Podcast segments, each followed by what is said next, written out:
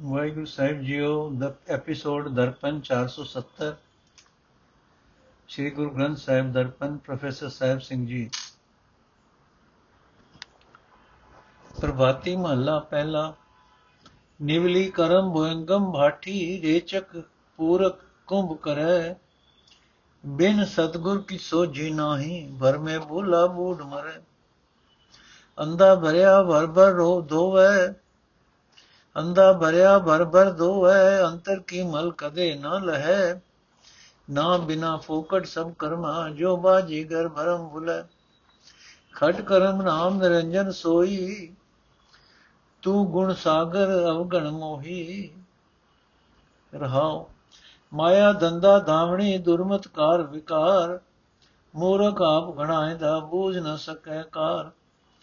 ਮਨਸਾ ਮਾਇਆ ਮੋਹਣੀ, ਮਨਮੁਖ ਬੋਲ ਖੁਆਰ।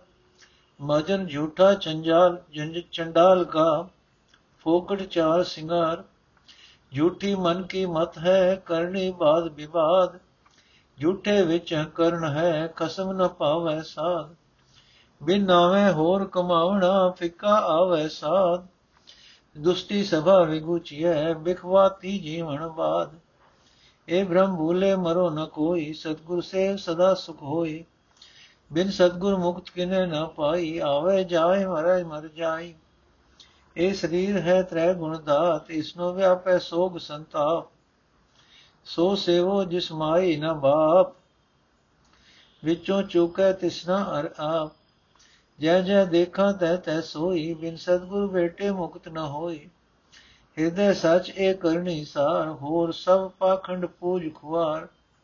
ਦੁਬਦਾ ਚੁਕੈ ਤਾਂ ਸ਼ਬਦ ਪਛਾਣ, ਘਰ ਬਾਹਰ ਏਕੋ ਕਰ ਜਾਣ। ਇਹ ਮਤ ਸ਼ਬਦ ਹੈ ਸਾਰ ਵਿਜ ਦੁਬਦਾ ਮਾਥੇ ਪਵੇ ਛਾਰ। ਕਰਨੀ ਕੀਰਤ ਗੁਰਮਤ ਸਾਰ, ਸੰਤ ਸਭਾ ਗੁਣ ਗਿਆਨ ਵਿਚਾਰ। ਮਨ ਮਾਰੇ ਜੀਵਤ ਮਰ ਜਾਣ, ਨਾਨਕ ਨਦਰੀ ਨਦਰ ਪਛਾਣ। ਕਰਨੀ ਕੀਰਤ ਗੁਰਮਤ ਸਾਰ, ਸੰਤ ਸਭਾ ਗੁਣ ਗਿਆਨ ਵਿਚਾਰ। ਮਨ ਮਾਰੇ ਜੀਵਤ ਮਰ ਜਾਣ, ਨਾਨਕ ਨਦਰੀ ਨਦਰ ਪਛਾਣ। ਅਰਥ ਹੈ ਪ੍ਰਭੂ, ਸ਼ਾਸਤਰਾਂ ਦੇ ਦੱਸੇ ਹੋਏ 6 ਧਾਰਮਿਕ ਕੰਮ ਮੇਰੇ ਵਾਸਤੇ ਤੇਰਾ ਨਾਮ ਹੀ ਹੈ। ਤੇਰਾ ਨਾਮ ਮਾਇਆ ਦੀ ਕਲਮ ਤੋਂ ਰਹਿਤ ਹੈ। ਤੇਰਾ ਨਾਮ ਮਾਇਆ ਦੀ ਕਾਲਕ ਤੋਂ ਰਹਿਤ ਹੈ। हे ਪ੍ਰਭੂ, ਤੂੰ ਗੁਣਾ ਦਾ ਖਜ਼ਾਨਾ ਹੈ, ਪਰ ਤੇਰੇ ਨਾਮ ਤੋਂ ਖੁੰਝ ਕੇ ਤੇ ਹੋਰ ਹੋਰ ਕਰਮ ਕਾਂਡ ਵਿੱਚ ਪੈ ਕੇ ਮੇਰੇ ਅੰਦਰ ਔਗਣ ਪੈਦਾ ਹੋ ਜਾਂਦੇ ਹਨ। ਰਹਾਓ। ਅਗਿਆਨੀ ਅੰਨਾ ਮਨੁੱਖ ਪ੍ਰਭੂ ਦਾ ਨਾਮ ਵਿਸਾਰ ਕੇ ਨਿਵਲੀ ਕਰਮ ਕਰਦਾ ਹੈ ਕੁੰਡਲਨੀ ਨਾੜੀ ਦੀ ਰਾਹੀਂ ਦਸਮ ਦਵਾਰ ਵਿੱਚ ਪ੍ਰਾਣ ਚੜਦਾ ਹੈ, ਸਵਾਸ ਉਤਾਰਦਾ ਹੈ, ਸਵਾਸ ਚੜਦਾ ਹੈ, ਸਵਾਸ ਸੁਖਮਨਾ ਵਿੱਚ ਟਿਕਾਉਂਦਾ ਹੈ, ਪਰ ਇਹ ਭਟਕਣਾ ਵਿੱਚ ਕੁਰਾਏ ਪੈ ਕੇ ਇਹਨਾਂ ਕਰਮਾਂ ਦੇ ਗੇੜ ਵਿੱਚ ਫਸ ਕੇ ਆਤਮਕ ਮੌਤ ਸਹਿਣ ਲੈਂਦਾ ਹੈ। ਸਤਗੁਰ ਦੀ ਸ਼ਰਨ ਪੈਣ ਤੋਂ ਬਿਨਾ ਸਹੀ ਜੀਵਨ ਦੀ ਇਸ ਨੂੰ ਸਮਝ ਨਹੀਂ ਪੈਂਦੀ। ਅੰਨਾ ਮਨੁੱਖ ਵਿਕਾਰਾਂ ਦੀ ਮੈਲ ਨਾਲ ਭਰਿਆ ਰਹਿੰਦਾ ਹੈ। ਮੋੜ ਮੋੜ ਕੁਰਾਹੇ ਪੈ ਕੇ ਹੋਰ ਵਿਕਾਰਾਂ ਦੀ ਮੈਲ ਨਾਲ ਨਿਬੜਦਾ ਹੈ, ਲਿਬੜਦਾ ਹੈ। ਨਿਵਲੀ ਕਰਮ ਆਦ ਦੀ ਰਾਹੀਂ ਇਹ ਮੈਲ ਧੋਣ ਦਾ ਯਤਨ ਕਰਦਾ ਹੈ। ਪਰ ਇਸ ਤਰ੍ਹਾਂ ਮਨ ਦੀ ਮੈਲ ਕਦੇ ਉਤਰਦੀ ਨਹੀਂ। ਇਹ ਰੇਚਕ, ਪੂਰਕ ਆਦਿਕ ਸਾਰੇ ਹੀ ਕਰਮ ਪਰਮਾਤਮਾ ਦੇ ਨਾਮ ਤੋਂ ਬਿਨਾ ਵਿਅਰਥ ਹਨ। ਜਿਵੇਂ ਕਿਸੇ ਮਦਾਰੀ ਨੂੰ ਵੇਖ ਕੇ ਅਣਜਾਣ ਮਨੁੱਖ ਭੁਲੇਖੇ ਵਿੱਚ ਪੈ ਜਾਂਦਾ ਹੈ ਕਿ ਜੋ ਜੋ ਕੁਝ ਮਦਾਰੀ ਵਿਖਾਂਦਾ ਹੈ, ਸੱਚਮੁੱਚ ਉਸ ਦੇ ਪਾਸ ਮੌਜੂਦ ਹੈ। ਤਿਵੇਂ ਕਰਮ ਕਾਂਡੀ ਮਨੁੱਖ ਇਹਨਾਂ ਨਾਟਕਾਂ, ਚੇਟਕਾਂ ਵਿੱਚ ਭੁਲੇਖਾ ਖਾ ਜਾਂਦਾ ਹੈ। ਆਪਣੇ ਮਨ ਦੇ ਪਿੱਛੇ ਤੁਰਨ ਵਾਲੇ ਮਨੁੱਖ ਦੇ ਮਨ ਦੀ ਦੌੜ ਭਜ ਤਾਂ ਮਾਇਆ ਦੇ ਧੰਦਿਆਂ ਵਿੱਚ ਹੀ ਰਹਿੰਦੀ ਹੈ। ਬੈੜੀ ਮਤੇ ਲੱਗ ਕੇ ਨਿਵਲੀ ਕਰਮ ਰੇਚਕ, ਪੂਰਕ ਆਦਿਕ ਵਿਅਰਥ ਕੰਮ ਕਰਦਾ ਰਹਿੰਦਾ ਹੈ। ਮੂਰਖ ਸਹੀ ਰਸਤੇ ਦੀ ਕਾਰ ਤਾਂ ਸਮਝਦਾ ਨਹੀਂ। ਇਹਨਾਂ ਨਿਵਲੀ ਕਰਮ ਆਦਿਕ ਦੇ ਕਾਰਨ ਆਪਣੇ ਆਪ ਨੂੰ ਵੱਡਾ ਜ਼ਾਹਰ ਕਰਨ ਦਾ ਯਤਨ ਕਰਦਾ ਹੈ। ਉਸ ਮਨਮੁਖ ਦੀਆਂ ਖਾਸ਼ਾਂ ਮੋਹਣੀਆਂ, ਮੋਹਣੀ ਮਾਇਆ ਵਿੱਚ ਹੀ ਰਹਿੰਦੀਆਂ ਹਨ। ਉਤੋਂ ਉਤੋਂ ਧਰਮ ਦੇ ਬੋਲਾਂ ਦੀ ਰਾਹੀਂ ਸਗੋਂ ਖੁਆਰ ਹੁੰਦਾ ਹੈ। ਅੰਤਰਾਤਮੇ ਉਸ ਦਾ ਜੀਵਨ ਚੰਡਾਲ ਵਰਗਾ ਹੈ। ਉਸ ਚੰਡਾਲ ਦਾ ਤੀਰਥ ਇਸ਼ਨਾਨ ਵੀ ਨਿਰੀ ਠੱਗੀ ਹੁੰਦੀ ਹੈ। ਨਿਵਲੀ ਕਰਮ ਆਦਿਕ ਵਾਲੇ ਉਸ ਦੇ ਸਾਰੇ ਸੁੰਦਰ ਸ਼ਿੰਗਾਰ ਵਿਅਰਥ ਜਾਂਦੇ ਹਨ। ਉਸ ਦਾ ਇਹ ਸਾਰਾ ਉਦਮ ਇਉਂ ਹੈ ਜਿਵੇਂ ਕਿਸੇ ਬ੍ਰਾਹਮਣ ਦੇ ਵਾਸਤੇ ਕਿਸੇ ਚੰਡਾਲ ਦਾ ਤੀਰਥ ਇਸ਼ਨਾਨ ਨਿਰੀ ਠੱਗੀ ਹੈ ਤੇ ਉਸ ਦਾ ਸੁੰਦਰ ਸ਼ਿੰਗਾਰ ਵੀ ਫੋਕਾ ਹੈ। ਮਨਮੁਖ ਦੇ ਮਨ ਦੀ ਮਤ ਝੂਠ ਵਾਲੇ ਪਾਸੇ ਲੈ ਜਾਂਦੀ ਹੈ। ਉਸ ਦਾ ਕਰਤੱਵ ਵੀ ਨਿਰਾ ਝਗੜੇ ਦਾ ਮੂਲ ਹੈ ਤੇ ਵਿਅਰਥ ਜਾਂਦਾ ਹੈ। ਉਸ ਝੂਠ ਵਿਹਾਜਣ ਵਾਲੇ ਦੇ ਅੰਦਰ ਹਉਮੈ ਅਹੰਕਾਰ ਟਿਕਿਆ ਰਹਿੰਦਾ ਹੈ। ਉਸ ਨੂੰ ਖਸਮ ਪ੍ਰਭੂ ਦੇ ਮਿਲਾਪ ਦਾ ਆਨੰਦ ਨਹੀਂ ਆ ਸਕਦਾ। ਪਰਮਾਤਮਾ ਦੇ ਨਾਮ ਨੂੰ ਛੱਡ ਕੇ ਨਿਵਲੀ ਕਰਮ ਆਦਿਕ ਦੇ ਜੋ ਕਰਮ ਵੀ ਕਰੀਦੇ ਹਨ, ਉਹਨਾਂ ਦਾ ਸਵਾਦ ਫਿੱਕਾ ਹੁੰਦਾ ਹੈ। ਉਹ ਜੀਵਨ ਨੂੰ ਫਿੱਕਾ ਹੀ ਬਣਾਉਂਦੇ ਹਨ। ਅਜਿਹੀ ਬੈੜੀ ਸੰਗਤ ਵਿੱਚ ਬੈਠਿਆਂ ਖੁਆਰ ਹੋਈਦਾ ਹੈ, ਕਿਉਂਕਿ ਅਜਿਹੇ ਬੰਦਿਆਂ ਦੇ ਮੂੰਹ ਵਿੱਚ ਫਿੱਕੇ ਬੋਲ ਰੂਪ ਜ਼ਹਿਰ ਹੁੰਦਾ ਹੈ। ਤੇ ਉਹਨਾਂ ਦਾ ਜੀਵਨ ਵਿਅਰਥ ਜਾਂਦਾ ਹੈ। ਨਿਉਲੀ ਕਰਮ ਆਦਿਕ ਦੀ ਭਟਕਣਾ ਵਿੱਚ ਭੁੱਲੇ ਹੋਏ हे ਬੰਦਿਓ, ਇਸ ਰਾਹੇ ਪੈ ਕੇ ਆਤਮਕ ਮੌਤ ਨਾ ਸਹਿੜੋ। ਸਤਗੁਰ ਦੀ ਸ਼ਰਨ ਪਿਆ ਹੀ ਸਦਾ ਦਾ ਆਤਮਕ ਆਨੰਦ ਮਿਲਦਾ ਹੈ। ਗੁਰੂ ਦੀ ਸ਼ਰਨ ਤੋਂ ਬਿਨਾ ਕਦੇ ਕਿਸੇ ਨੂੰ ਮਾਇਆ ਦੇ ਮੋਹ ਤੋਂ ਖਲਾਸੀ ਨਹੀਂ ਮਿਲਦੀ। ਉਹ ਸਦਾ ਜੰਮਦੇ ਹਨ ਤੇ ਆਤਮਕ ਮੌਤ ਸਹਿੜਦੇ ਹਨ। ਜਿਹੜਾ ਵੀ ਮਨੁ ਗੁਰੂ ਦੀ ਸ਼ਰਨ ਤੋਂ ਤੇ ਸਿਮਰਨ ਤੋਂ ਵਾਂਝਿਆ ਰਹਿੰਦਾ ਹੈ, ਉਹ ਆਤਮਕ ਮੌਤ ਸਹਿੜਦਾ ਹੈ। ਇਹ ਸਰੀਰ ਹੈ ਹੀ ਤ੍ਰੈ ਗੁਣੀ ਮਾਇਆ ਦਾ ਸਰੂਪ। ਬਾਪ ਇੰਦਰੇ ਸੁੱਤੇ ਹੀ ਮਾਇਆ ਦੇ ਮੋਹ ਵਿੱਚ ਫਸ ਜਾਂਦੇ ਹਨ। ਜਿਸ ਦਾ ਸਿੱਟਾ ਇਹ ਨਿਕਲਦਾ ਹੈ ਕਿ ਸਰੀਰ ਨੂੰ ਚਿੰਤਾ, ਫਿਕਰ ਤੇ ਦੁੱਖ ਕਲੇਸ਼ ਦਬਾਈ ਰੱਖਦਾ ਹੈ। हे ਭਾਈ, ਉਸ ਪਰਮਾਤਮਾ ਦਾ ਸਿਮਰਨ ਕਰੋ। ਜਿਸ ਦਾ ਨਾ ਕੋਈ ਪਿਓ ਹੈ, ਨਾ ਕੋਈ ਮਾਂ ਹੈ ਸਿਮਰਨ ਦੀ ਬਰਕਤ ਨਾਲ ਅੰਦਰੋਂ ਮਾਇਆ ਦੀ ਤ੍ਰਿਸ਼ਨਾ ਹਉਮੈ ਅਹੰਕਾਰ ਮੁੱਕ ਜਾਂਦਾ ਹੈ। ਗੁਰੂ ਦੀ ਸ਼ਰਨ ਪੈ ਕੇ ਪਰਮਾਤਮਾ ਦਾ ਨਾਮ ਜਪਿਆ।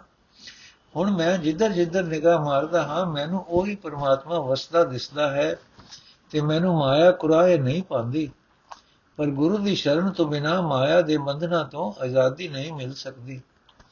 हे ਭਾਈ, ਸਦਾ ਚਿਰ ਪਰਮਾਤਮਾ ਦਾ ਨਾਮ ਹਿਰਦੇ ਵਿੱਚ ਵਸਾਣਾ ਇਹ ਕਰਤੱਵ ਸਭ ਤੋਂ ਸ੍ਰੇਸ਼ਟ ਹੈ।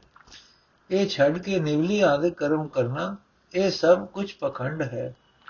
ਇਹਨਾਂ ਕਰਮਾਂ ਦੀ ਰਾਹੀਂ ਲੋਕਾਂ ਪਾਸੋਂ ਕਰਾਈ ਪੂਜਾ ਸੇਵਾ ਆਖਰ ਖੁਆਰ ਕਰਦੀ ਹੈ। हे ਭਾਈ, ਗੁਰੂ ਦੇ ਸ਼ਬਦ ਨਾਲ ਸਾਂਝ ਬਣਾਓ। ਆਪਣੇ ਅੰਦਰ ਤੇ ਬਾਹਰ ਸਾਰੇ ਸੰਸਾਰ ਵਿੱਚ ਸਿਰਫ ਇੱਕ ਪਰਮਾਤਮਾ ਨੂੰ ਵਸਦਾ ਸਮਝੋ। ਤਦੋਂ ਹੀ ਹੋਰ ਹੋਰ ਆਸਰੇ ਦੀ ਤਾਂਗ ਮੁੱਕੇਗੀ ਝਾਕ ਮੁੱਕੇਗੀ। ਇਹ ਚੰਗੀ ਅਕਲ ਹੈ। ਗੁਰੂ ਦਾ ਸ਼ਬਦ ਹਿਰਦੇ ਵਿੱਚ ਵਸਦਾ ਹੀ ਸ੍ਰੇਸ਼ਟ ਉਦਮ ਹੈ। ਗੁਰੂ ਦਾ ਸ਼ਬਦ ਹਿਰਦੇ ਵਿੱਚ ਵਸਾਣਾ ਹੀ ਸ੍ਰੇਸ਼ਟ ਉਦਮ ਹੈ। ਜਿਹੜਾ ਮਨੁ ਗੁਰੂ ਦਾ ਸ਼ਬਦ ਵਿਸਾਰ ਕੇ ਪ੍ਰਭੂ ਦਾ ਨਾਮ ਭੁਲਾ ਕੇ ਹੋਰ ਆਸਰੇ ਦੀ ਝਾਕ ਵਿੱਚ ਪੈਂਦਾ ਹੈ ਉਸ ਦੇ ਸਿਰ ਸੁਆ ਪੈਂਦੀ ਹੈ, ਉਹ ਖੁਆਰ ਹੁੰਦਾ ਹੈ। हे ਭਾਈ, ਪਰਮਾਤਮਾ ਦੀ ਸਿਫਤ ਸਲਾਹ ਕਰਨੀ ਸ੍ਰੇਸ਼ਟ ਕਰਨੀ ਹੈ ਕਰਨੀ ਹੈ। ਗੁਰੂ ਦੀ ਸਿੱਖਿਆ ਤੋਂ ਤੇ ਤੁਰਨਾ ਸ੍ਰੇਸ਼ਟ ਉਦਮ ਹੈ। ਸਾਧ ਸੰਗਤ ਵਿੱਚ ਜਾ ਕੇ ਪਰਮਾਤਮਾ ਦੇ ਗੁਣਾ ਨਾਲ ਸਾਂਝ ਪਾਈ ਸਿੱਖ, ਸਾਂਝ ਪਾਣੀ ਸਿੱਖ। ਇਹ ਗੱਲ ਪੱਕ ਸਮਝ ਕਿ ਜਿਹੜਾ ਮਨੁੱਖ ਆਪਣੇ ਮਨ ਨੂੰ ਮਾਰਦਾ ਹੈ, ਉਹ ਦੁਨੀਆ ਦੇ ਕਾਰ ਵਿਕਾਰ, ਵਿਹਾਰ ਕਰਦਾ ਹੋਇਆ ਹੀ ਵਿਕਾਰਾਂ ਦੀ ਚੋਟ ਤੋਂ ਬਚਿਆ ਰਹਿੰਦਾ ਹੈ। ਮਾਇਆ ਦੇ ਮੋਹ ਵੱਲੋਂ ਮਰਿਆ ਰਹਿੰਦਾ ਹੈ। ਇਹ ਨਾਨਕ, ਉਸ ਮਨੁੱਖ ਮਿਹਰ ਉਸ ਮਨੁੱਖ ਮਿਹਰ ਦੀ ਨਿਗਾਹ ਕਰਨ ਵਾਲੇ ਪਰਮਾਤਮਾ ਦੀ ਨਜ਼ਰ ਵਿੱਚ ਪਛਾਣੂ ਹੋ ਜਾਂਦਾ ਹੈ। ਇਹ ਨਾਨਕ, ਉਹ ਮਨੁੱਖ ਮਿਹਰ ਦੀ ਨਿਗਾਹ ਕਰਨ ਵਾਲੇ ਪਰਮਾਤਮਾ ਦੀ ਨਿਗਾਹ ਵਿੱਚ ਪਛਾਣੂ ਹੋ ਜਾਂਦਾ ਹੈ ਜੱਜ ਜਾਂਦਾ ਹੈ। ਪ੍ਰਭਾਤੀ ਮਹੱਲਾ ਪਹਿਲਾ, ਦਖਣੀ, ਗੌਤਮ ਤਪਾ ਅਹਿਲਿਆ ਇਸਤਰੀ ਤਿਸ ਦੇਖ ਇੰਦਰ ਲੁਭਾਇਆ ਸਹਿਸ ਸਰੀਰ ਚਿਹਨ ਭਗ ਹੋਏ ਤਾਂ ਮਨ ਪਛੋਤਾਇਆ ਕੋਈ ਜਾਣ ਨਾ ਭੂਲੇ ਭਾਈ, ਸੋ ਭੂਲੇ ਜਿਸ ਆਪ ਭੁਲਾਏ, ਬੁਝੈ ਤਿਸ ਜਿਸੈ ਬੁਝਾਈ ਰਹਾਓ ਤਿਨ ਹਰੀ ਚੰਦ ਪ੍ਰਥਮੀ ਪਤ ਰਾਜੇ, ਕਾਗਦ ਕੀਮ ਨ ਪਾਈ। ਔਗਣ ਜਾਣੇ ਦਪੁਨ ਕਰੇ, ਕਿਉ ਕਿਉ ਨਿਖਾਸ ਵਿਕਾਈ। ਕਰੋ ਅਢਾਈ ਧਰਤੀ ਮੰਗੀ, ਬਾਵਨ ਰੂਪ ਮਹਾਨ। ਕਿਉ ਪਿਆਲ ਜਾਏ, ਜਿਉ ਕਿਉ ਕਿਉ ਛਲੀ ਹੈ ਜੇ ਬਲ ਰੂਪ ਪਛਾਨ, ਰਾਜਾ ਜਨਮੇ ਜਾਦੇ ਮਤੀ ਵਰਜ ਵਿਆਸ ਪੜਾਇਆ। ਤਿਨ ਕਰ ਜਗ 18 ਘਾਏ, ਕਿਰਤ ਨ ਚਲੇ ਚਲਾਇਆ। ਗਣਤ ਨ ਗਣੀ ਹੁਕਮ ਪਛਾਣਾ ਬੋਲੀ ਭਾਏ ਸੁਭਾਈ। ਜੋ ਕਿਛ ਵਰਤੈ ਤੁਧੈ ਸਲਾਹੀ, ਸਭ ਤੇਰੀ ਵਡਿਆਈ। ਗੁਰਮੁਖ ਅਲਿਪਤ ਲੇਪ ਕਦੇ ਨ ਲਾਗੇ, ਸਦਾ ਰਹੇ ਸਰਨਾਈ। ਮਨ ਮੁਖ ਮੁਗਦ ਆਗੇ ਚੇਤੈ ਨਾਹੀ, ਦੁਖ ਲਾਗੇ ਪਛਤਾਈ ਆਪੇ ਕਰੇ ਕਰਾਏ, ਕਰਤਾ ਜਿਨ ਇਹ ਰਚਨਾ ਰਚੀਐ। ਹਰ ਅਭਿਮਾਨ ਨ ਜਾਈ, ਜੀਉ ਅਭਿਮਾਨ ਪੈ ਪਛੀਐ ਭੁੱਲਣ ਵਿੱਚ ਕੀਆ ਸਭ ਕੋਈ, ਕਰਤਾ ਆਪ ਨ ਭੁੱਲੈ। ਨਾਨਕ ਸਚ ਨਾਮ ਨਿਸਤਾਰਾ, ਕੋ ਗੁਰ ਪ੍ਰਸਾਦ ਭੁੱਲੈ। ਭੁੱਲਣ ਵਿੱਚ ਕੀਆ ਸਭ ਕੋਈ ਕਰਤਾ ਆਪ ਨ ਭੁੱਲੈ।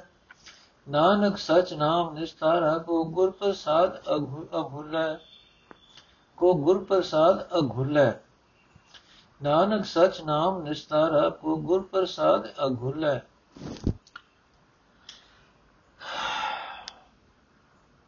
ਅਰਥ ਹੈ ਭਾਈ, ਕੋਈ ਵੀ ਜੀਵ ਜਾਣ ਬੁੱਝ ਕੇ ਕੁਰਾਏ ਨਹੀਂ ਪੈਂਦਾ। ਜੀਵ ਦੇ ਵਸ ਦੀ ਗੱਲ ਨਹੀਂ, ਉਹੀ ਮਨੁੱਖ ਕੁਰਾਏ ਪੈਂਦਾ ਹੈ ਜਿਸ ਨੂੰ ਪਰਮਾਤਮਾ ਆਪ ਕੁਰਾਏ ਪਾਉਂਦਾ ਹੈ। ਉਹੀ ਮਨੁੱਖ ਸਹੀ ਜੀਵਨ ਰਾਹ ਸਮਝਦਾ ਹੈ ਜਿਸ ਨੂੰ ਪਰਮਾਤਮਾ ਆਪ ਸਮਝ ਬਖਸ਼ਦਾ ਹੈ ਰਹਾ ਗੋਤਮ ਇੱਕ ਪ੍ਰਸਿੱਧ ਤਪੀ ਸੀ। ਅਹਲਿਆ ਉਸ ਦੀ ਇਸਤਰੀ ਸੀ। ਉਸ ਦਾ ਰੂਪ ਵੇਖ ਕੇ ਦੇਵਤਿਆਂ ਦਾ ਰਾਜਾ ਅਖਵੰਦਾ ਇੰਦਰ ਮਸਤ ਹੋ ਗਿਆ।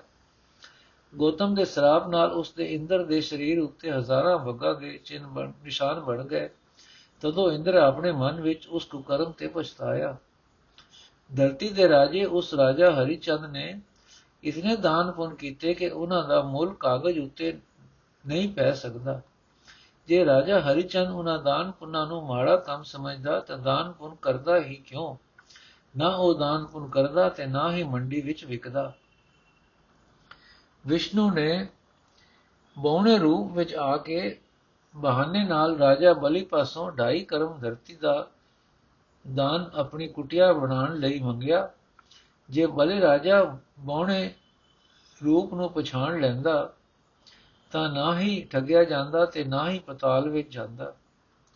ਵਿਆਸ ઋષਿ ਨੇ ਮਤਾ ਦੇ ਕੇ ਰਾਜਾ ਜਨਮੇ ਜੀ ਨੂੰ ਸਮਝਾਇਆ ਤੇ ਵਰਜਿਆ ਕਿ ਉਸ ਅਪਚਰਾ ਨੂੰ ਆਪਣੇ ਘਰ ਵਿੱਚ ਨਾ ਲਿਆਏ ਪਰ ਪਰਮਾਤਮਾ ਨੇ ਉਸ ਦੀ ਮਤ ਮਾਰੀ ਹੋਈ ਸੀ।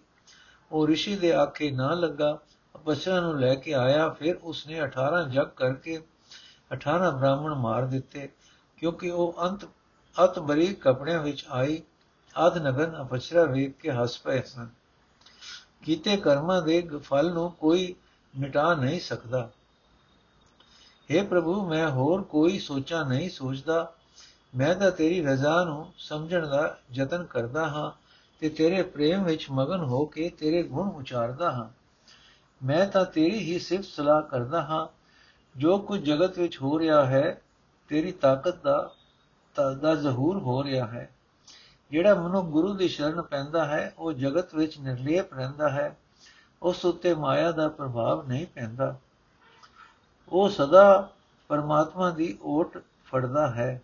ਪਰ ਆਪਣੇ ਮਨ ਦੇ ਪਿੱਛੇ ਤੁਰਨ ਵਾਲਾ ਮੂਰਖ ਮਨੁੱਖ ਜ਼ਿੰਦਗੀ ਵਿੱਚ ਵੇਲੇ ਸਿਰ ਪਰਮਾਤਮਾ ਨੂੰ ਯਾਦ ਨਹੀਂ ਕਰਦਾ, ਜਦੋਂ ਆਪਣੀ ਇਸ ਮੂਰਖਤਾ ਦੇ ਕਾਰਨ ਦੁੱਖ ਵਿੱਚ ਫਸਦਾ ਹੈ ਤਾਂ ਖਤਮਲਦਾ ਹੈ।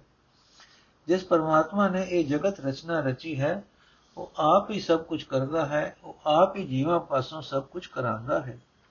हे ਪ੍ਰਭੂ, ਅਸੀਂ ਜੀਵ ਮੂਰਖ ਹਾਂ, ਅਸੀਂ ਇਹ ਮਾਨ ਕਰਦੇ ਹਾਂ ਕਿ ਅਸੀਂ ਹੀ ਸਭ ਕੁਝ ਕਰਦੇ ਹਾਂ ਤੇ ਕਰ ਸਕਦੇ ਹਾਂ। ਸਾਡੇ ਦਿਲਾਂ ਵਿੱਚੋਂ ਅਹੰਕਾਰ ਦੂਰ ਨਹੀਂ ਹੁੰਦਾ ਅਹੰਕਾਰ ਵਿੱਚ ਪੈ ਕੇ ਖੁਆਰ ਹੁੰਦੇ ਹਾਂ। ਕਰਤਾਰ ਆਪ ਕਦੇ ਗਲਤੀ ਨਹੀਂ ਖਾਂਦਾ, ਪਰ ਹਰ ਇੱਕ ਜੀਵ ਜੋ ਉਸਨੇ ਪੈਦਾ ਕੀਤਾ ਹੈ ਭੁੱਲਾਂ ਵਿੱਚ ਫਸਦਾ ਰਹਿੰਦਾ ਹੈ। ਇਹ ਨਾਨਕ, ਸਦਾ ਤੇ ਰਹਿਣ ਵਾਲੇ ਪਰਮਾਤਮਾ ਦੇ ਨਾਮ ਵਿੱਚ ਜੁੜਿਆ ਇਹਨਾਂ ਭੁੱਲਾਂ ਤੋਂ ਬਚ ਸਕੀਦਾ ਹੈ। ਗੁਰੂ ਦੀ ਕਿਰਪਾ ਨਾਲ ਹੀ ਕੋਈ ਵਿਰਲਾ ਜੀਵ ਕੁਰਾਹੇ ਪੈਣ ਤੋਂ ਬਚਦਾ ਹੈ। ਪ੍ਰਭਾਤੀ ਮਹੱਲਾ ਪਹਿਲਾ ਆਖਣਾ ਸੁਨਣਾ ਨਾਮ ਆਧਾਰ, ਦੰਦਾ ਛੁਟਕ ਗਿਆ ਵੇਕਾਰ। ਜੋ ਮਨਮੁਖ ਦੂਜੈ ਪਤ ਖੋਈ, ਬਿਨ ਨਾਵੇਂ ਮੈਂ ਅਵਰ ਨਾ ਕੋਈ। ਸੁਣ ਮਨ ਅੰਦੇ ਮੂਰਖ ਗਵਾਰ, ਆਵਤ ਜਾਤ ਲਾਜ ਨਹੀਂ ਲਾਗੇ। ਬਿਨ ਗੁਰ ਬੂਝੈ ਬਾਰੋ ਬਾਰ ਬਿਨ ਗੁਰ ਬੂਢੈ ਬਾਰੋ ਬਾਰ ਆਵਤ ਜਾਤ ਲਾਜ ਨਹੀਂ ਲਾਗੇ। ਬਿਨ ਗੁਰ ਬੂਢੈ ਬਾਰੋ ਬਾਰ ਰਹਾਓ। ਇਸ ਮਨ ਮਾਇਆ ਮੋਹ ਵਿਨਾਸ਼ ਦੁਰ ਹੁਕਮ ਲਿਖਿਆ ਤਾਂ ਕਹੀਐ ਕਾਸ। ਗੁਰਮੁਖ ਵਿਰਲਾ ਚੀਨੈ ਕੋਈ, ਨਾਮ ਬਿਹੂਨਾ ਮੁਕਤ ਨਾ ਹੋਈ। ਬ੍ਰਹਮ ਬ੍ਰਹਮ ਡੋਲੇ ਲਗ 84 ਬਿਨ ਗੁਰ ਬੂਝੇ ਜਮ ਕੀ ਫਾਸੀ। ਇਹ ਮਨੁਆ ਖਿਨ ਖਿਨ ਉਡ ਪਿਆਲ ਇਹ ਮਨੁਆ ਖਿਨ ਖਿਨ ਊਭ ਪਿਆਲ। ਗੁਰਮੁਖ ਛੂਟੇ ਨਾਮ ਸਮਾਲ। ਆਪੇ ਸਦੇ ਢਿਲ ਨਾ ਕੋ ਹੋਏ, ਸ਼ਬਦ ਮਰੇ ਸਹਿਲਾ ਜੀਵੈ ਸੋਏ, ਬਿਨ ਗੁਰ ਸੋਜੀ ਕਿਨੇ ਨ ਹੋਏ, ਆਪੇ ਕਰੇ ਕਰਾਵੇ ਸੋਏ, ਜਗੜ ਚੁਕਾਵੇ ਹਰ ਗੁਣ ਗਾਵੇ, ਪੂਰਾ ਸਤਗੁਰ ਸਹਿਜ ਸਮਾਵੇ, ਇਹ ਮਨ ਡੋਲਤ ਤੋਂ ਠਹਿਰਾਵੇ, ਸਚ ਕਰ ਨੀ ਕਰ ਕਾਰ ਕਮਾਵੇ, ਅੰਤਰ ਝੂਠਾ ਕਿਉ ਸੁਝ ਹੋਏ ਸ਼ਬਦੀ ਧੋਵੇ ਵਿਰਲਾ ਕੋਏ। ਗੁਰਮੁਖ ਕੋਈ ਸਚ ਕਮਾਵੇ, ਆਵਣ ਜਾਣਾ ਠਾਕ ਰਹਾਵੇ, ਬਹੁ ਖਾਣਾ ਪੀਣਾ ਸੁਖ ਸਾਰ, ਹਰ ਜਨ ਸੰਗਤ ਭਾਵੇ ਪਾਰ ਸਚ ਬੋਲੇ ਬੋਲਾਵੇ ਪਿਆਰ, ਗੁਰ ਕਾ ਸ਼ਬਦ ਕਰਨੀ ਹੈ ਸਾਰ, ਹਰ ਜਸ ਕਰਮ ਧਰਮ ਪਤ ਪੂਜਾ, ਕਾਮ ਕ੍ਰੋਧ ਅਗਨੀ ਮੈਂ ਭੂੰਜਾ ਹਰ ਰਸ ਚਾਖਿਆ ਤੋ ਮਨ ਵੀਚਾ ਪ੍ਰਣਤ ਨਾਨਕ ਅਵਰ ਨਾ ਦੂਜਾ, ਹਰ ਰਸ ਚਾਖਿਆ ਤੋ ਮਨ ਵੀਚਾ ਪ੍ਰਣਤ ਨਾਨਕ ਅਵਰ ਨਾ ਦੂਜਾ।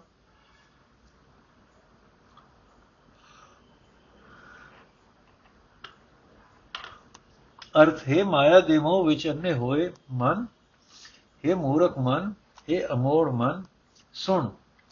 ਜਿਹੜਾ ਬੰਦਾ ਮਾਇਆ ਦੇ ਮੋਹ ਵਿੱਚ ਅੰਨਾ ਹੋ ਜਾਂਦਾ ਹੈ ਤੇ ਮੁੜ ਮੁੜ ਮਾਇਆ ਦੇ ਮੋਹ ਵਿੱਚ ਫਸਣੋਂ ਮੁੜਦਾ ਨਹੀਂ ਉਸ ਨੂੰ ਨਿਰੀ ਮਾਇਆ ਦੀ ਖਾਤਰ ਦੌੜ ਭਜ ਕਰਨ ਵਿੱਚ ਕੋਈ ਸ਼ਰਮ ਮਹਿਸੂਸ ਨਹੀਂ ਹੁੰਦੀ। ਗੁਰੂ ਦੀ ਸ਼ਰਨ ਤੋਂ ਵਾਂਝਿਆ ਰਹਿ ਕੇ ਉਹ ਮੁੜ ਮੁੜ ਮਾਇਆ ਦੇ ਮੋਹ ਵਿੱਚ ਹੀ ਡੁੱਬਦਾ ਹੈ। हे ਮਨ, ਚੇਤਾ ਰੱਖ, ਤੂੰ ਵੀ ਐਸਾ ਹੀ ਨਿਲਜ ਹੋ ਜਾਵੇਂਗਾ, ਰਹਾਓ। ਜਿਸ ਮਨੁੱਖ ਨੇ ਪਰਮਾਤਮਾ ਦਾ ਨਾਮ ਸੁਣਨ ਸੁਣਾਣ ਨੂੰ ਆਪਣੇ ਆਤਮਿਕ ਜੀਵਨ ਦਾ ਸਹਾਰਾ ਬਣਾ ਲਿਆ ਹੈ ਉਸ ਦੀ ਮਾਇਆ ਦੀ ਖਾਤਰ ਹਰ ਵੇਲੇ ਦੀ ਵਿਅਰਥ ਦੌੜ ਭੱਜ ਮੁੱਕ ਜਾਂਦੀ ਹੈ। ਪਰ ਆਪਣੇ ਮਨ ਦੇ ਪਿੱਛੇ ਤੁਰਨ ਵਾਲਾ ਬੰਦਾ ਪਰਮਾਤਮਾ ਤੋਂ ਬਿਨਾ ਹੋਰ ਹੋਰ ਆਸਰੇ ਦੀ ਝਾਕ ਵਿੱਚ ਦੌੜ ਭੱਜ ਕਰਦਾ ਹੈ ਤੇ ਇੱਜ਼ਤ ਗਵਾ ਲੈਂਦਾ ਹੈ। हे ਮੇਰੇ ਮਨ, ਮੈਨੂੰ ਤਾਂ ਪ੍ਰਮਾਤਮਾ ਦੇ ਨਾਮ ਤੋਂ ਬਿਨਾ ਕੋਈ ਹੋਰ ਆਸਰਾ ਨਹੀਂ ਸੁਝਦਾ। हे ਭਾਈ, ਮਾਇਆ ਦੇ ਮੋਹ ਵਿੱਚ ਫਸ ਕੇ ਇਸ ਮਨ ਦੀ ਆਤਮਕ ਮੌਤ ਹੋ ਜਾਂਦੀ ਹੈ। ਪਰ ਜੀਵ ਦੇ ਕੀ ਵਸ ਜਦੋਂ ਧੁਰੋਂ ਹੀ ਇਹ ਹੁਕਮ ਚੱਲਿਆ ਆ ਰਿਹਾ ਹੈ, ਤਾਂ ਕਿਸੇ ਹੋਰ ਅੱਗੇ ਪੁਕਾਰ ਵੀ ਨਹੀਂ ਕੀਤੀ ਜਾ ਸਕਦੀ। ਭਾਵ ਮਾਇਆ ਦਾ ਮੋਹ ਆਤਮਕ ਮੌਤ ਦਾ ਕਾਰਨ ਬਣਦਾ ਹੈ। ਇਹ ਨਿਯਮ ਅਟਲ ਹੈ। ਇਸ ਨੂੰ ਕੋਈ ਉਲੰਘ ਨਹੀਂ ਸਕਦਾ। ਕੋਈ ਵਿਰਲਾ ਬੰਦਾ ਗੁਰੂ ਦੀ ਸ਼ਰਨ ਪੈ ਕੇ ਸਮਝਦਾ ਹੈ ਕਿ ਪ੍ਰਭੂ ਦੇ ਨਾਮ ਤੋਂ ਬਿਨਾ ਮਾਇਆ ਦੇ ਮੋਹ ਤੋਂ ਖਲਾਸੀ ਨਹੀਂ ਹੋ ਸਕਦੀ। ਮਾਇਆ ਦੇ ਮੋਹ ਵਿੱਚ ਭਟਕ ਭਟਕ ਕੇ ਜੀਵ 84 ਲੱਖ ਜੁਨਾ ਦੇ ਗੇੜ ਵਿੱਚ ਧੱਕੇ ਖਾਂਦਾ ਫਿਰਦਾ ਹੈ। ਗੁਰੂ ਤੋਂ ਬਿਨਾ ਸਹੀ ਜੀਵਨ ਰਾਹ ਨਹੀਂ ਸਮਝਦਾ ਤੇ ਜਮ ਦੀ ਫਾਈ ਇਸ ਦੇ ਗਲ ਵਿੱਚ ਪਈ ਰਹਿੰਦੀ ਹੈ। ਮਾਇਆ ਦੇ ਅਸਰ ਵਿੱਚ ਇਹ ਮਨ ਕਦੇ ਆਕਾਸ਼ ਵਿੱਚ ਜਾ ਚੜਦਾ ਹੈ, ਕਦੇ ਪਤਾਲ ਵਿੱਚ ਡਿੱਗ ਪੈਂਦਾ ਹੈ। ਜਿਹੜਾ ਮਨੁ ਗੁਰੂ ਦੇ ਦੱਸੇ ਰਾਹ ਤੇ ਤੁਰਦਾ ਹੈ, ਉਹ ਪਰਮਾਤਮਾ ਦਾ ਨਾਮ ਸਿਮਰ ਕੇ ਇਸ ਗੇੜ ਵਿੱਚੋਂ ਬਚ ਨਿਕਲਦਾ ਹੈ। ਜਿਸ ਮਨੁੱਖ ਨੂੰ ਪ੍ਰਭੂ ਆਪ ਹੀ ਆਪਣੇ ਚਰਨਾਂ ਵਿੱਚ ਜੁੜਨ ਲਈ ਸੱਦਾ ਹੈ ਉਸ ਨੂੰ ਮਿਲਦਿਆਂ ਚਿਰ ਨਹੀਂ ਲੱਗਦਾ। ਉਹ ਮਨੁ ਗੁਰੂ ਦੇ ਸ਼ਬਦ ਦੀ ਰਾਹੇ ਮਾਇਆ ਦੇ ਮੋਹ ਵੱਲੋਂ ਮਰ ਜਾਂਦਾ ਹੈ। ਭਾਵ ਮਾਇਆ ਉਸ ਵਿੱਚ ਉਤੇ ਪ੍ਰਭਾਵ ਨਹੀਂ ਪਾ ਸਕਦੀ ਤੇ ਉਹ ਬੜਾ ਸੌਖਾ ਜੀਵਨ ਗੁਜ਼ਾਰਦਾ ਹੈ। ਗੁਰੂ ਦੀ ਸ਼ਰਨ ਪੈਣ ਤੋਂ ਬਿਨਾ ਕਿਸੇ ਨੂੰ ਆਤਮਿਕ ਜੀਵਨ ਦੀ ਸਮਝ ਨਹੀਂ ਪੈਂਦੀ। ਗੁਰੂ ਨਾਲ ਵੀ ਪ੍ਰਭੂ ਆਪ ਹੀ ਮਿਲਾਂਦਾ ਹੈ। ਪ੍ਰਭੂ ਆਪ ਹੀ ਇਹ ਸਭ ਕੁਝ ਕਰਦਾ ਹੈ, ਜੀਵਾਂ ਪਾਸੋਂ ਕਰਾਂਦਾ ਹੈ। ਜਿਸ ਮਨੁੱਖ ਦਾ ਮਾਇਆ ਦੇ ਮੋਹ ਦਾ ਲੰਮਾ ਗੇੜ ਪ੍ਰਭੂ ਮੁਕਾਂਦਾ ਹੈ, ਉਹ ਮਨੁੱਖ ਪ੍ਰਭੂ ਦੇ ਗੁਣ ਗਾਉਂਦਾ ਹੈ। ਪੂਰਾ ਗੁਰੂ ਉਸ ਦੇ ਸਿਰ ਉੱਤੇ ਰਾਖਾ ਬਣਦਾ ਹੈ ਤੇ ਉਹ ਆਤਮਕ ਅਡੂਲਤਾ ਵਿੱਚ ਟਿਕਿਆ ਰਹਿੰਦਾ ਹੈ। ਜਦੋਂ ਮਨੁੱਖ ਦਾ ਇਹ ਮਨ ਮਾਇਆ ਪਿੱਛੇ ਭਟਕਣੋਂ ਹਟ ਜਾਂਦਾ ਹੈ ਤਦੋਂ ਮਨੁੱਖ ਸਦਾ ਥਿਰ ਨਾਮ ਦੇ ਸਿਮਰਨ ਨੂੰ ਆਪਣਾ ਕਰਤੱਵ ਜਾਣ ਕੇ ਸਿਮਰਨ ਦੀ ਕਾਰ ਕਰਦਾ ਹੈ। ਪਰ ਜਿਸ ਮਨੁੱਖ ਦਾ ਮਨ ਵਿਕਾਰਾਂ ਨਾਲ ਮੈਲਾ ਹੋ ਚੁੱਕਾ ਹੋਵੇ, ਉਸ ਦੇ ਅੰਦਰ ਬਾਹਰਲੇ ਇਨਸਾਨ, ਇਸ਼ਨਾਨ ਆਦਿਕ ਨਾਲ ਪਵਿੱਤਰਤਾ ਨਹੀਂ ਆ ਸਕਦੀ। ਕੋਈ ਵਿਰਲਾ ਮਨੁੱਖ ਗੁਰੂ ਦੇ ਸ਼ਬਦ ਨਾਲ ਹੀ ਮਨ ਨੂੰ ਗੁਰੂ ਦੇ ਸ਼ਬਦ ਨਾਲ ਹੀ ਮਨ ਨੂੰ ਸਾਫ਼ ਕਰਦਾ ਹੈ। ਕੋਈ ਵਿਰਲਾ ਹੀ ਗੁਰੂ ਦੀ ਸ਼ਰਨ ਪੈ ਕੇ ਸਦਾ ਥਿਰ ਨਾਮ ਨੂੰ ਸਿਮਰਨ ਦੀ ਕਾਰ ਕਰਦਾ ਹੈ। ਤੇ ਆਪਣੇ ਮਨ ਦੀ ਭਟਕਣਾ ਨੂੰ ਰੋਗ ਰੱਖਦਾ ਹੈ। ਜਿਸ ਮਨੁੱਖ ਨੇ ਪਰਮਾਤਮਾ ਦੇ ਡਰ ਅਦਬ ਨੂੰ ਆਪਣੇ ਆਤਮਿਕ ਜੀਵਨ ਦਾ ਆਸਰਾ ਬਣਾ ਲਿਆ ਹੈ, ਜਿਵੇਂ ਖਾਣ ਪੀਣ ਨੂੰ ਸਰੀਰ ਦਾ ਸਹਾਰਾ ਬਣਾਈਦਾ ਹੈ, ਉਹ ਮਨੁੱਖ ਗੁਰਮੁਖਾਂ ਦੀ ਸੰਗਤ ਵਿੱਚ ਰਹਿ ਕੇ ਮਾਇਆ ਦੇ ਮੋਹ ਦੇ ਸਮੁੰਦਰ ਦਾ ਪਾਰਲਾ ਬੰਨਾ ਲੱਭ ਲੈਂਦਾ ਹੈ। ਉਹ ਮਨੁੱਖ ਸਦਾ ਤੇ ਪ੍ਰਭੂ ਦਾ ਨਾਮ ਸਿਮਰਦਾ ਹੈ। ਪ੍ਰਭੂ ਚਰਨਾਂ ਦਾ ਪਿਆਰ ਉਸ ਨੂੰ ਸਿਮਰਨ ਵੱਲ ਹੀ ਪ੍ਰੇਰਦਾ ਹੈ। ਗੁਰੂ ਦੇ ਸ਼ਬਦ ਨੂੰ ਹਿਰਦੇ ਵਿੱਚ ਟਿਕਾਣਾ ਹੀ ਉਹ ਮਨੁੱਖ ਸਭ ਤੋਂ ਸ੍ਰੇਸ਼ਟ ਕਰਤੱਵ ਸਮਝਦਾ ਹੈ। ਗੁਰੂ ਦੇ ਸ਼ਬਦ ਨੂੰ ਹਿਰਦੇ ਵਿੱਚ ਵਸ, ਟਿਕਾਣਾ ਹੀ ਉਹ ਮਨੁੱਖ ਸਭ ਤੋਂ ਸ੍ਰੇਸ਼ਟ ਕਰਤੱਵ ਸਮਝਦਾ ਹੈ। ਉਸ ਮਨੁੱਖ ਨੇ ਇਹ ਨਿਸ਼ਚੈ ਕਰ ਲਿਆ ਹੁੰਦਾ ਹੈ ਕਿ ਪਰਮਾਤਮਾ ਦੀ ਸਿਰਫ ਸਲਾਹ ਹੀ ਮੇਰੇ ਵਾਸਤੇ ਕਰਮ ਕਾਂਡ ਹੈ। ਇਹੀ ਮੇਰੇ ਲਈ ਲੋਕ ਪਰਲੋਕ ਦੀ ਇੱਜ਼ਤ ਹੈ ਤੇ ਇਹੀ ਮੇਰੇ ਵਾਸਤੇ ਦੇਵ ਪੂਜਾ ਹੈ। ਉਹ ਮਨੁੱਖ ਕਾਮ ਕ੍ਰੋਧ ਆਦਿਕ ਵਿਕਾਰਾਂ ਨੂੰ ਗਿਆਨ ਦੀ ਅਗ ਵਿੱਚ ਸਾੜ ਦਿੰਦਾ ਹੈ। ਨਾਨਕ ਬੇਨਤੀ ਕਰਦਾ ਹੈ ਕਿ ਜਦੋਂ ਮਨੁੱਖ ਇਹ ਸਾਰੀ ਪਰਮਾਤਮਾ ਦੇ ਨਾਮ ਦੀ ਕਿ ਇੱਕ ਵਾਰੀ ਪਰਮਾਤਮਾ ਦੇ ਨਾਮ ਦਾ ਰਸ ਚੱਖ ਲੈਂਦਾ ਹੈ। ਨਾਨਕ ਬੇਨਤੀ ਕਰਦਾ ਹੈ ਕਿ ਜਦੋਂ ਮਨੁੱਖ ਇੱਕ ਵਾਰੀ ਪਰਮਾਤਮਾ ਦੇ ਨਾਮ ਦਾ ਰਸ ਚੱਖ ਲੈਂਦਾ ਹੈ ਤਾਂ ਉਸ ਦਾ ਮਨ ਸਦਾ ਲਈ ਉਸ ਰਸ ਵਿੱਚ ਛਿਜ ਭਿੱਜ ਜਾਂਦਾ ਹੈ। ਫਿਰ ਉਸ ਨੂੰ ਕੋਈ ਹੋਰ ਰਸ ਚੰਗਾ ਨਹੀਂ ਲੱਗਦਾ। ਪ੍ਰਭਾਤੀ ਮਹੱਲਾ ਪਹਿਲਾ RAM ਨਾਮ ਜਪ ਅੰਤਰ ਪੂਜਾ, ਗੁਰ ਸ਼ਬਦ ਵਿਚਾਰ ਅਵਰ ਨਹੀਂ ਦੂਜਾ। ਏਕੋ ਰਵ ਰਹਾ ਸਮਠਾਈ ਅਵਰ ਨ ਦਿਸੈ ਕਿਸ ਪੂਜ ਚੜਾਈ ਰਹਾਉ। ਮਨ ਤਨ ਆਗੇ ਜਿਹੜਾ ਤੁਝ ਪਾਸ, ਕਿਉ ਭਾਵੇ, ਕਿਉ ਰਖੋ ਅਰਦਾਸ।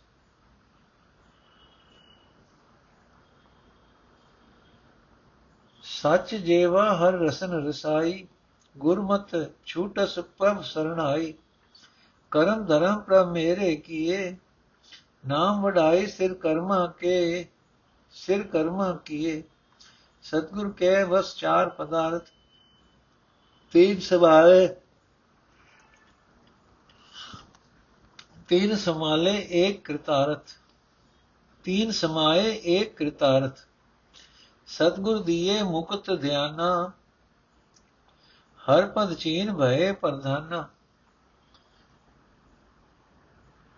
ਮਨ ਤਨ ਸਤ ਸੀਤਲ ਗੁਰ ਗੁਰੂ ਗੁਰ 부ਝਾਈ ਮਨ ਤਨ ਸੀਤਲ ਗੁਰ 부ਝਾਈ ਗੁਰ ਬੂਝ 부ਝਾਈ ਪ੍ਰਭ ਨਿਵਾਜੈ ਕਿਨ ਕੀਮਤ ਪਾਈ, ਕਉ ਨਾਨਕ ਗੁਰ ਬੂਝ 부ਝਾਈ ਨਾਨਕ ਨਾਮ ਬਿਨਾ ਨਾਮ ਬਿਨਾ ਗੁਤ ਗਤ ਕਿਨੇ ਨ ਪਾਈ, ਕਉ ਨਾਨਕ ਗੁਰ ਬੂਝ 부ਝਾਈ ਨਾਮ ਬਿਨਾ ਹਰ, ਨਾਮ ਬਿਨਾ ਗਤ ਕੋਏ ਨ ਪਾਈ ਵਾਹਿਗੁਰੂ ਜੀ ਕਾ ਖਾਲਸਾ, ਵਾਹਿਗੁਰੂ ਜੀ ਕੀ ਫਤਿਹ। ਅਰਥ।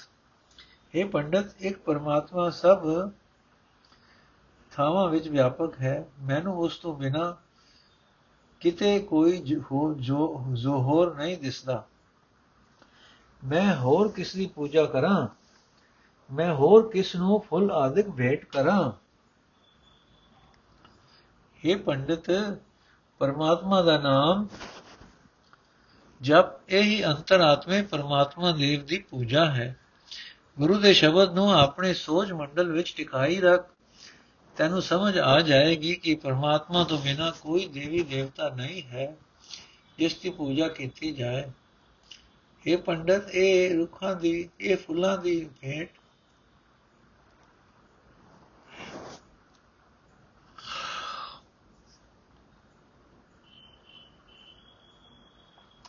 ਇਹ ਪੰਡਤ, ਇਹ ਫੁੱਲਾਂ ਦੀ ਭੇਟ ਕਿਸ ਅਰਥ? ਮੈਂ ਤਾਂ ਇਉਂ ਪਰਮਾਤਮਾ ਦੇ ਦਰ ਤੋਂ ਦਰ ਤੇ ਅਰਦਾਸ ਕਰਦਾ ਹਾਂ हे ਪ੍ਰਭੂ, ਮੇਰਾ ਇਹ ਮਨ, ਮੇਰਾ ਇਹ ਸਰੀਰ ਤੇਰੇ ਅੱਗੇ ਹਾਜ਼ਰ ਹੈ। ਮੇਰੀ ਇਹ ਨਿੱਕੀ ਜਿੰਦ ਵੀ ਤੇਰੇ ਹਵਾਲੇ ਹੈ। ਜਿਵੇਂ ਤੇਰੀ ਰਜ਼ਾ ਹੈ, ਮੈਨੂੰ ਉਵੇਂ ਰੱਖ। ਜਿਹੜਾ ਮਨੁੱਖ ਗੁਰੂ ਦੀ ਮਤ ਲੈ ਕੇ ਪ੍ਰਭੂ ਦੀ ਸ਼ਰਨ ਪੈਂਦਾ ਹੈ, ਆਪਣੀ ਜੀਬ ਨਾਲ ਸਦਾ ਸਿਰ ਪ੍ਰਭੂ ਦਾ ਨਾਮ ਸਿਮਰਦਾ ਹੈ।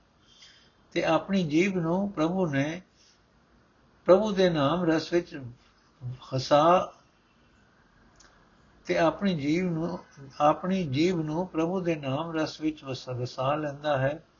ਉਹ ਮਾਇਆ ਦੇ ਬੰਧਨਾਂ ਤੋਂ ਮੁਕਤ ਹੋ ਜਾਂਦਾ ਹੈ।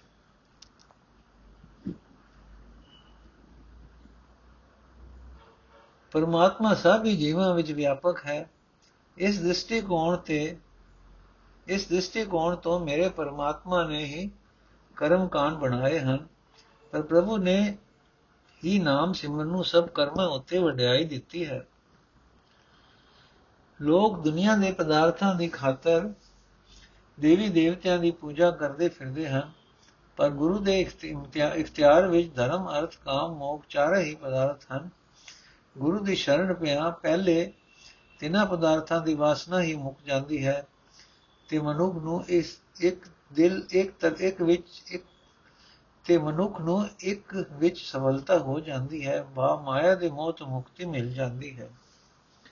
ਜਿਨ੍ਹਾਂ ਮਨੁੱਖਾਂ ਨੂੰ ਗੁਰੂ ਨੇ ਮਾਇਆ ਦੇ ਮੋਹ ਤੋਂ ਖਲਾਸੀ ਬਖਸ਼ੀ, ਪ੍ਰਭੂ ਚਰਨਾਂ ਵਿੱਚ ਸੁਰ ਜੋੜਨ ਦੀ ਦਾਤ ਦਿੱਤੀ ਦਿੱਤੀ, ਉਹਨਾਂ ਨੇ ਪਰਮਾਤਮਾ ਨਾਲ ਮੇਲ ਅਵਸਥਾ ਪਛਾਣ ਲਈ ਤੇ ਉਹ ਲੋਕ ਪਰਲੋਕ ਵਿੱਚ ਮੰਨੇ ਪ੍ਰਸੰਨ ਮੰਨੇ ਪ੍ਰਸੰਨੇ, ਮੰਨੇ ਪ੍ਰਮੰਨੇ ਬਣੇ। ਜਿਨ੍ਹਾਂ ਮਨੁੱਖਾਂ ਨੂੰ ਸਤਿਗੁਰੂ ਨੇ ਆਤਮਿਕ ਜੀਵਨ ਦੀ ਸਮਝ ਬਖਸ਼ੀ, ਉਹਨਾਂ ਦਾ ਮਨ, ਉਹਨਾਂ ਦਾ ਸਰੀਰ, ਭਾਵ, ਗਿਆਨ, ਇੰਦਰੀ ਵਿਕਾਰਾਂ ਦੀ ਤਪਸ਼ ਤੋਂ ਬਚ ਕੇ ਠੰਡੇ ਠਾਰ ਹੋ ਗਏ। ਪ੍ਰਭੂ ਨੇ ਉਹਨਾਂ ਦਾ ਸਰੀਰ, ਭਾਵ, ਗਿਆਨ, ਇੰਦਰੀ ਵਿਕਾਰਾਂ ਦੀ ਭਾਰਤ ਤੋਂ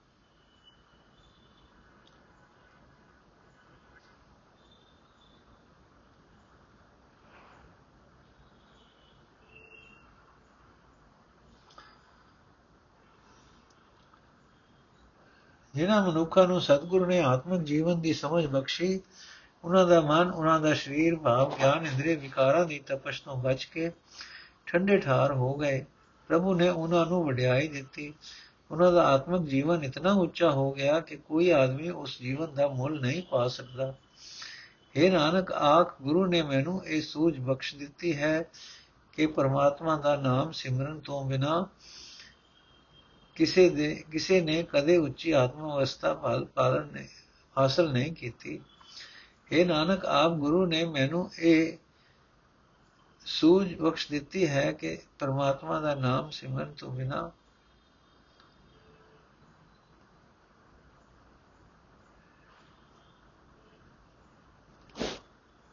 ਇਹ ਨਾਨਕ, ਆਪ ਗੁਰੂ ਨੇ ਮੈਨੂੰ ਇਹ ਸੂਝ ਬਖਸ਼ ਦਿੱਤੀ ਹੈ ਕਿ ਪਰਮਾਤਮਾ ਦਾ ਨਾਮ ਸਿਮਰਨ ਤੋਂ ਬਿਨਾ ਕਿਸੇ ਨੇ ਕਦੇ ਉੱਚੀ ਆਤਮਿਕ ਅਵਸਥਾ ਹਾਸਲ ਨਹੀਂ ਕੀਤੀ ਵਾਹਿਗੁਰੂ ਜੀ ਕਾ ਖਾਲਸਾ ਵਾਹਿਗੁਰੂ ਜੀ ਕੀ ਫਤਿਹ ਅੱਜ ਦਾ ਐਪੀਸੋਡ ਇੱਥੇ ਸਮਾਪਤ ਹੈ